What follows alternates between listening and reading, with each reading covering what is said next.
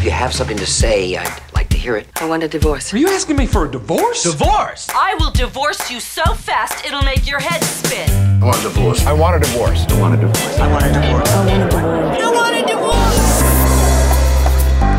This is Dallas Divorce Talk with Dawn Budner and Carla Calabrese. Dawn and Carla guide you deep inside the world of divorce through all the ins and outs, ups and downs, and any unexpected turns. Now, your hosts to have and to hear, Dawn Budner and Carla Calabrese. Hello, Dallas. This is Dawn Budner here with my co host Carla Calabrese on Dallas Divorce Talk on RNCN. And today we are going to take you through an initial consultation. Imagine you are visiting the office of your proposed family lawyer for the first time. What to expect? Carla. Well, um, you know, Dawn, I've been doing this forever, it seems. So, you know, well over 20 years and have had lots of initial consultations with with folks, right? And so um, I uh, think it's helpful if you are thinking about a divorce and about scheduling an initial consultation that you have some idea of what it might look like, feel like, what you might have to bring, what will be discussed, and, you know, what you might want to hear from a lawyer that you might not hear and what we think you know would be a good would be some good topics for you guys to discuss so um, one thing that i do in my consultations that i think a lot of um, people don't do and, and and i have my reasons for it is i talk a lot about family of origin And family of origin means the family that you grew up with, your parents, your siblings. Right. It's it's it's basically the family you grew up with. Um, you know, your parents have the greatest influence and impact on your life, and how you're going to parent and how you're going to be in an intimate relationship will be very directly related to what happened to you as a child. I think that's one of those things that people really don't even realize or know about and it's one of those topics that you know people don't want to talk about.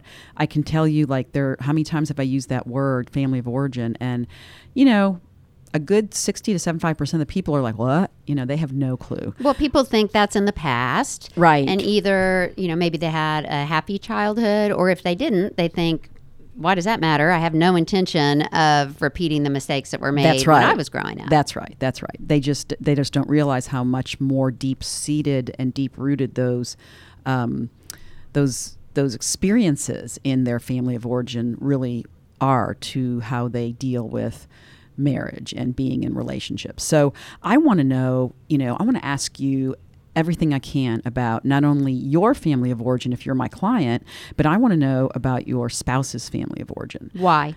because the truth of the matter is is i'm if you're gonna if i'm gonna represent this client i want to know and understand how they tick best i can and i want to know and understand how their spouse ticks you know what triggers them what ha- what happened to them in their past that might um, help me as a family lawyer helping my client get through a process um, help just help me to deal with that other person. We do a lot of collaborative law in our in our office, you know, Calabrese Huff, and so a lot of what I have to do as a really you know um, skilled collaborative lawyer, if I want to be, is I have to be able to reach across the table to my um, my spouse, my client's spouse, and have some connection.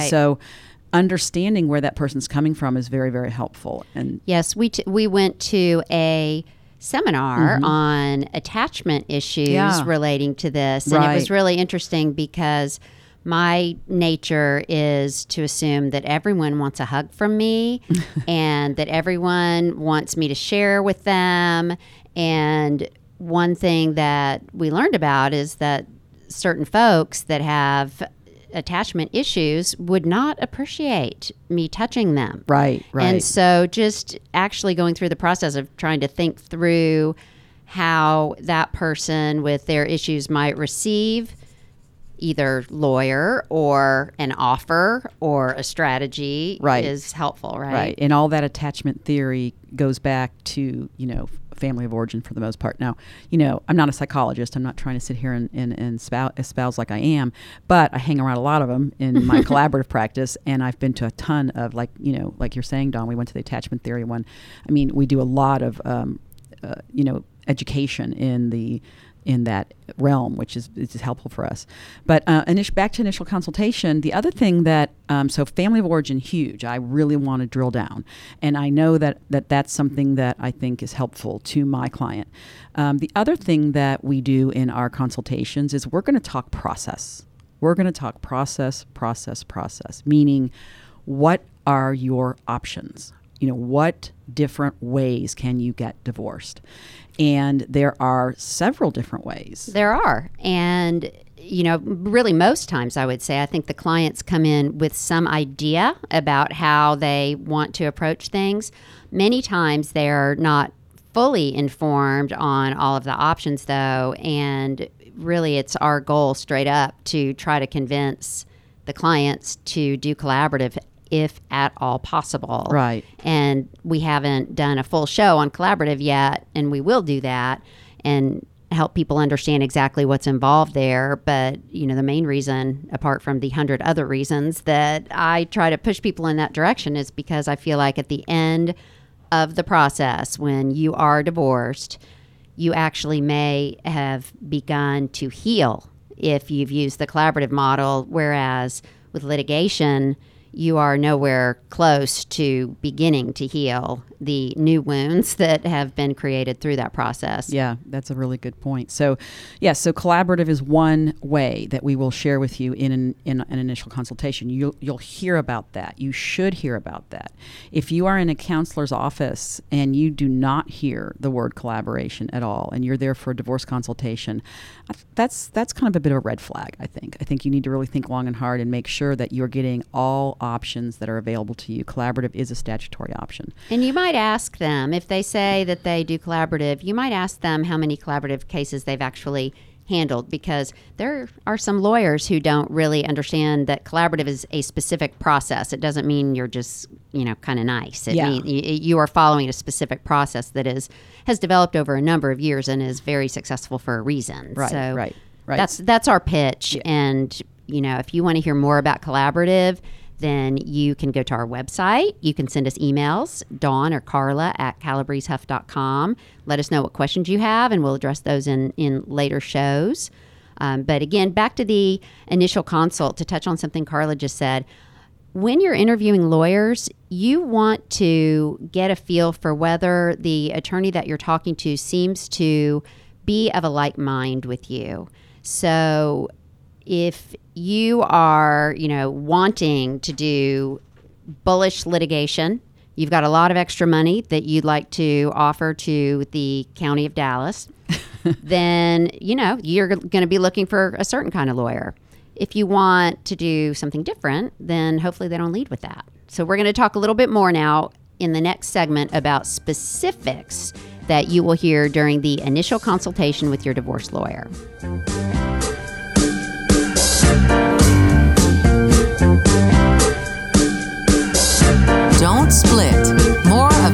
Divorce Talk coming up next.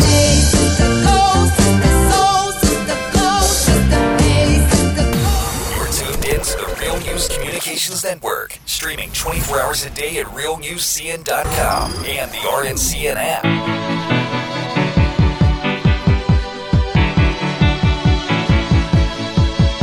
Here for you through thick and thin. You're listening to Dallas Divorce Talk on RNCN. heart is a glue. Hello, Dallas. Dawn Budner and Carla Calabrese back with you on Dallas Divorce Talk on RNCN. We have little Bono there. Shout out to my husband, Craig Budner, who thinks he's in the band. So, we are going to talk this segment more specifically about the law and what is Texas law when it comes to your rights on property issues. That's this segment. And as you guys probably have heard, Texas is what we call a community property state. Carla, you want to tell them what that means? Well, what it means is is that in and what I think people think it means is that um, everything gets divided 50 50. But really, what it means in Texas is that the judge would make a just and right division of the property. Uh, there's a presumption in Texas that property is community. That's that's the presumption. But this concept of 50-50, which everybody thinks, not everybody, but a lot of people think, hey, you know, that's what it is. That's what I can expect. Um, that's not necessarily true at all. It's a just and right division under Texas law. And who decides what is just and right? Um, well, the judge decides what is just and right. And, um, you know, if you get to the courthouse, which, you know, hopefully you won't have to actually get there because that's expensive and pricey. Um, but that's, but that is the standard to uh, which you are, you are looking at when you're, when you're thinking about, um, when you're negotiating and dealing with your divorce. Um, so just and right really makes the case against having a court decide on your property division because if that sounds a little vague and amorphous, well, it is. And on appeal, should you get a really horrible decision, the standard is an abuse of discretion. So you better hope that the judge is going to see things your way if you put the decisions about property in the hands of a judge. right, right, exactly. It's kind of a scary thing to do, I think. yeah. Um, and so we're talking about community property. There's also separate property, and separate property is that property that a spouse owned before marriage or that was received during marriage by gift or you know inheritance or that sort of thing. But like Carla said, there's a presumption that everything in the estate is community property unless a party can prove that it is separate and there are a bunch of complicated rules there on tracing and that sort of thing that that can come into play in determining that. Separate property obviously if there is a determination then that one spouse would own it without having to share. Right, exactly. right. And what about you talked about uh, the 50-50 concept out right. there So, so you know, especially got you guys out there. I mean, I know you come in and for the most part you're like 50-50, 50-50, 50-50. We hear it all the time. And, you know, that's not something that is I'm not I'm saying isn't uh, typically what happens, but there are factors that a court can look at that would give possibly one person in the marriage a disproportionate share and it would not be 50-50. Um, if you have disparate earning capacity or income, you know, one spouse has disparate earning capacity. We have that all over the place in Dallas. Absolutely. I well, a lot of times you've yeah. got one one spouse, and it's usually the woman who will put her career aside and stay home with the children to Right. raise them. And you know, frankly, in a lot of cases that we have, we've got women in that position, and it seems that a lot of times the men are of the view that because they're the wage earners, then they maybe have more of an entitlement or right to that money than the wife does. But that's not the way the law sees it. It's Right. income earned by either spouse is both spouses' property during marriage. Right, exactly. And the dis- disproportionate share comes into being if you have, let's say, um, you know, 25 year marriage, let's say 59 year old woman, and we have a high income earner husband. Well, I can pretty much let that client know whether it be you know let's say the husband you're probably going to be paying some alimony if in fact that um, well I, I just jumped to alimony but you could have a disproportionate division um, or alimony but a disproportionate division given the fact that that uh, spouse your wife spouse has very disparate um, earning capacity so that's that's that's one way Right. So the judge feels like, look, the wage earning spouse after the marriage is going to be able to go ahead and continue earning a Right. high wage, Right. whereas the other spouse is going to need a bigger share of the estate. that's right that's right right And then other other reasons that the judge might not go 50-50 would include fault in the divorce. We've just had a segment last time about adultery. That's Right. definitely a reason this, that the judge can award a disproportionate division. What Carla, what's your sense for how often the judges do that? Well, you know, I think that uh, what I tell my clients is this you know, the judges, eh, eh, eh, you know, who are phenomenal, you know, um, people and, and have a tough job, and they're smart people, and they're all, you know, lawyers that understand the law, especially in Dallas. But they can get desensitized. I mean, it's hard to um, go into a case uh where there was an affair and act as if you were lily white throughout the marriage, and therefore you should get 75% because somebody had a digression and you were perfection throughout the whole marriage. Well, and and you raise another point, being a litigator myself, that you know we had one case recently where the husband had a videotape of the wife that was a good hour long um, of her indiscretion in their marital bedroom. And, you know, the initial instinct on the part of the husband might be okay, slam dunk here. You know, I'm going to go into court with this, and she's going to be lucky to, you know, come out with her, her hat. right. But like you're saying, what ends up happening is first off, that, you know, the judges are going to be people and have different predilections and biases based on their own experience on how, how important that is, right, Right. to them Right. But also if you lead with that and are really aggressive on the adultery piece you're kind of forcing the other spouse to try to dig up dirt on you. Right, and then you're just embroiled in this nasty business. Right, exactly. And in, in that case that you're talking about, interestingly, interestingly enough, um, we did get some information that just landed in our lap where the husband had had a digression himself, and it was not nearly as long or lengthy or as involved as our as our clients. nor is videotaped nor is nor is videotaped. But it definitely happened, and you know, it was it was something that he, I think, thinks has been buried uh, under the sea. Nobody never. he may be learning about it right now yeah, yeah. So in any event, um, so so that that's the kind of um, battle that you start going down that road that costs tremendous amounts of, of money to do that discovery and that work which ultimately when you get to the courthouse like if that case gets to the courthouse you've got the affair that our client had yes not good but you know he's going to be pointing the finger like he's lily white when in fact he hasn't been so i don't do you want to spend the money think- in yeah. your estate Yeah. digging up dirt and destroying your soon to be ex-spouse yeah and will your children be watching from the audience as Yeah. all of that unfolds Right, um, right. it's it, it's definitely nasty but it's definitely not uncommon Right, either right. Mm-hmm. um, but and just to kind of close close the the discussion on the disproportionate share other factors that might support a finding like that would be different ages of the spouses or if one spouse has a health problem a um, significant health problem yeah. Right, a hmm. significant health problem, or if one spouse has other resources, maybe. right right, right yeah Okay, so we are going to be back in just a moment and continue talking about the information that you will receive during your initial interview with your family lawyer. We now pronounce this Dallas Divorce Talk exclusively on RNCN. At first I was afraid, I was petrified. I kept thinking I could never live without you by my side. You're listening to RNCN, the digital destination for premium talk radio. Celebrating the sanctity of good radio. This is Dallas Divorce Talk on RNCN. And we are back.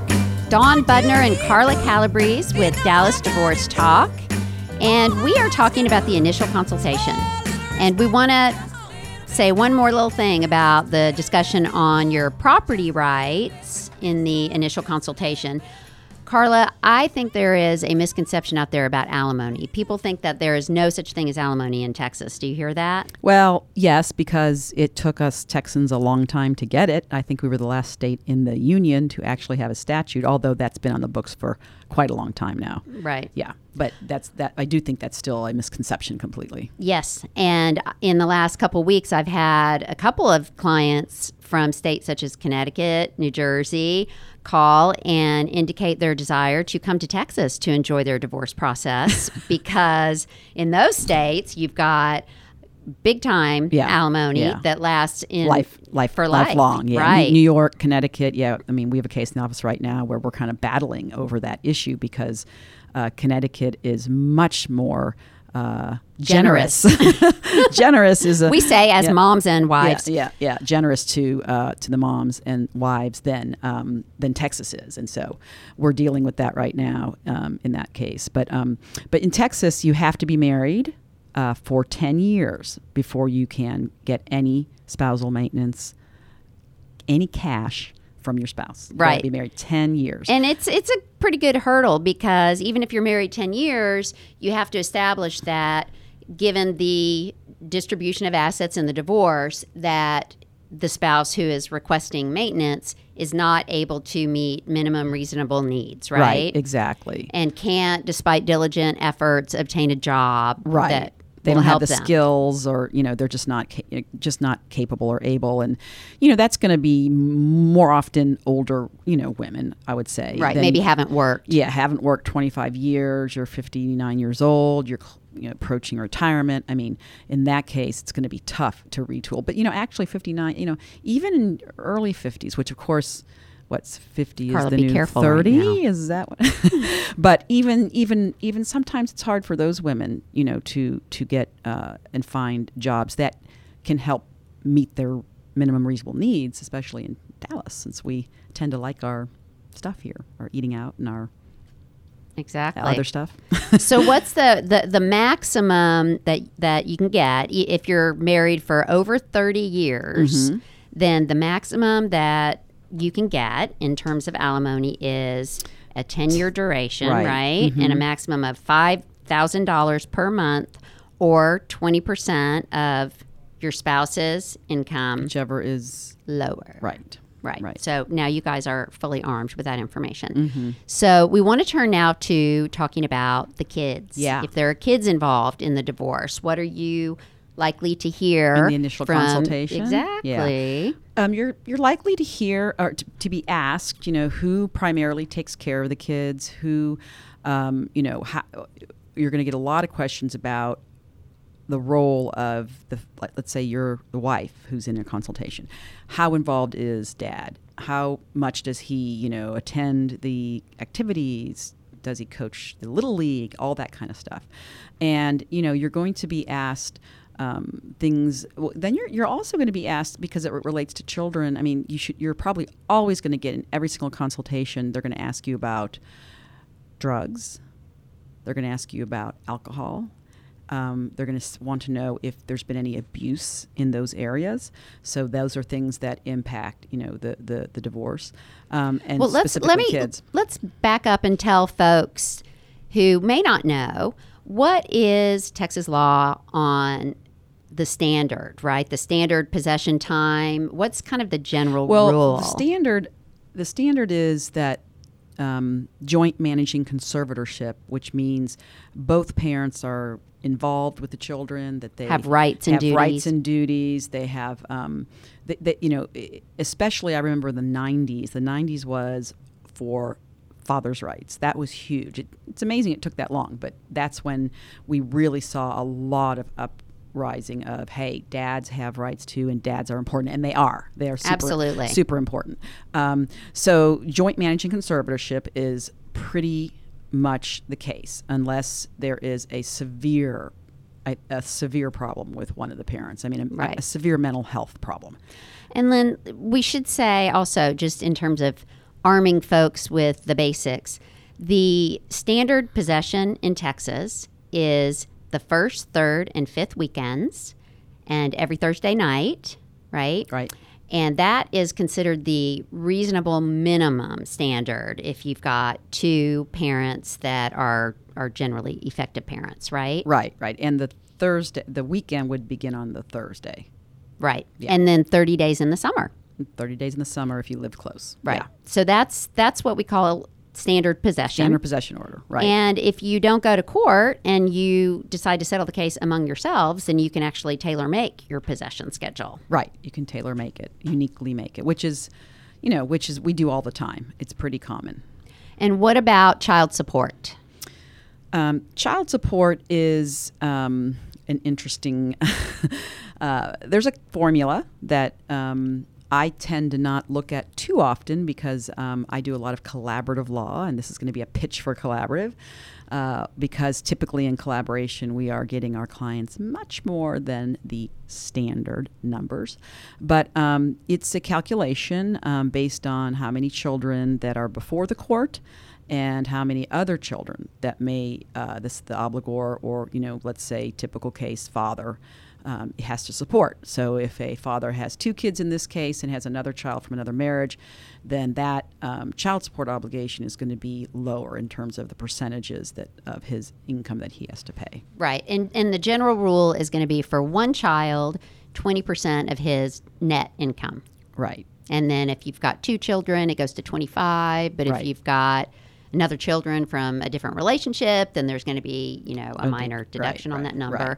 So there's a little chart that your attorney can show you Yeah. and you can go over. But again, that is considered a minimum standard. Right, absolutely support. minimum, and until the child is uh, 18 or graduates high school, whichever is later. And and health insurance is absolutely required to be Yes, provided. health insurance, and you know what else is required now is life insurance, which is great, and that's been in the last I don't know maybe five to seven years, give or take.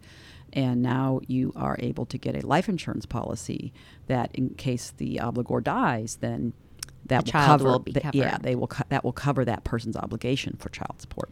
Make us do what we should do anyway. Right, that's right. Yes, that's the hand of Big Brother, but that's okay because Yeah. it's just for the kids, right? that's right.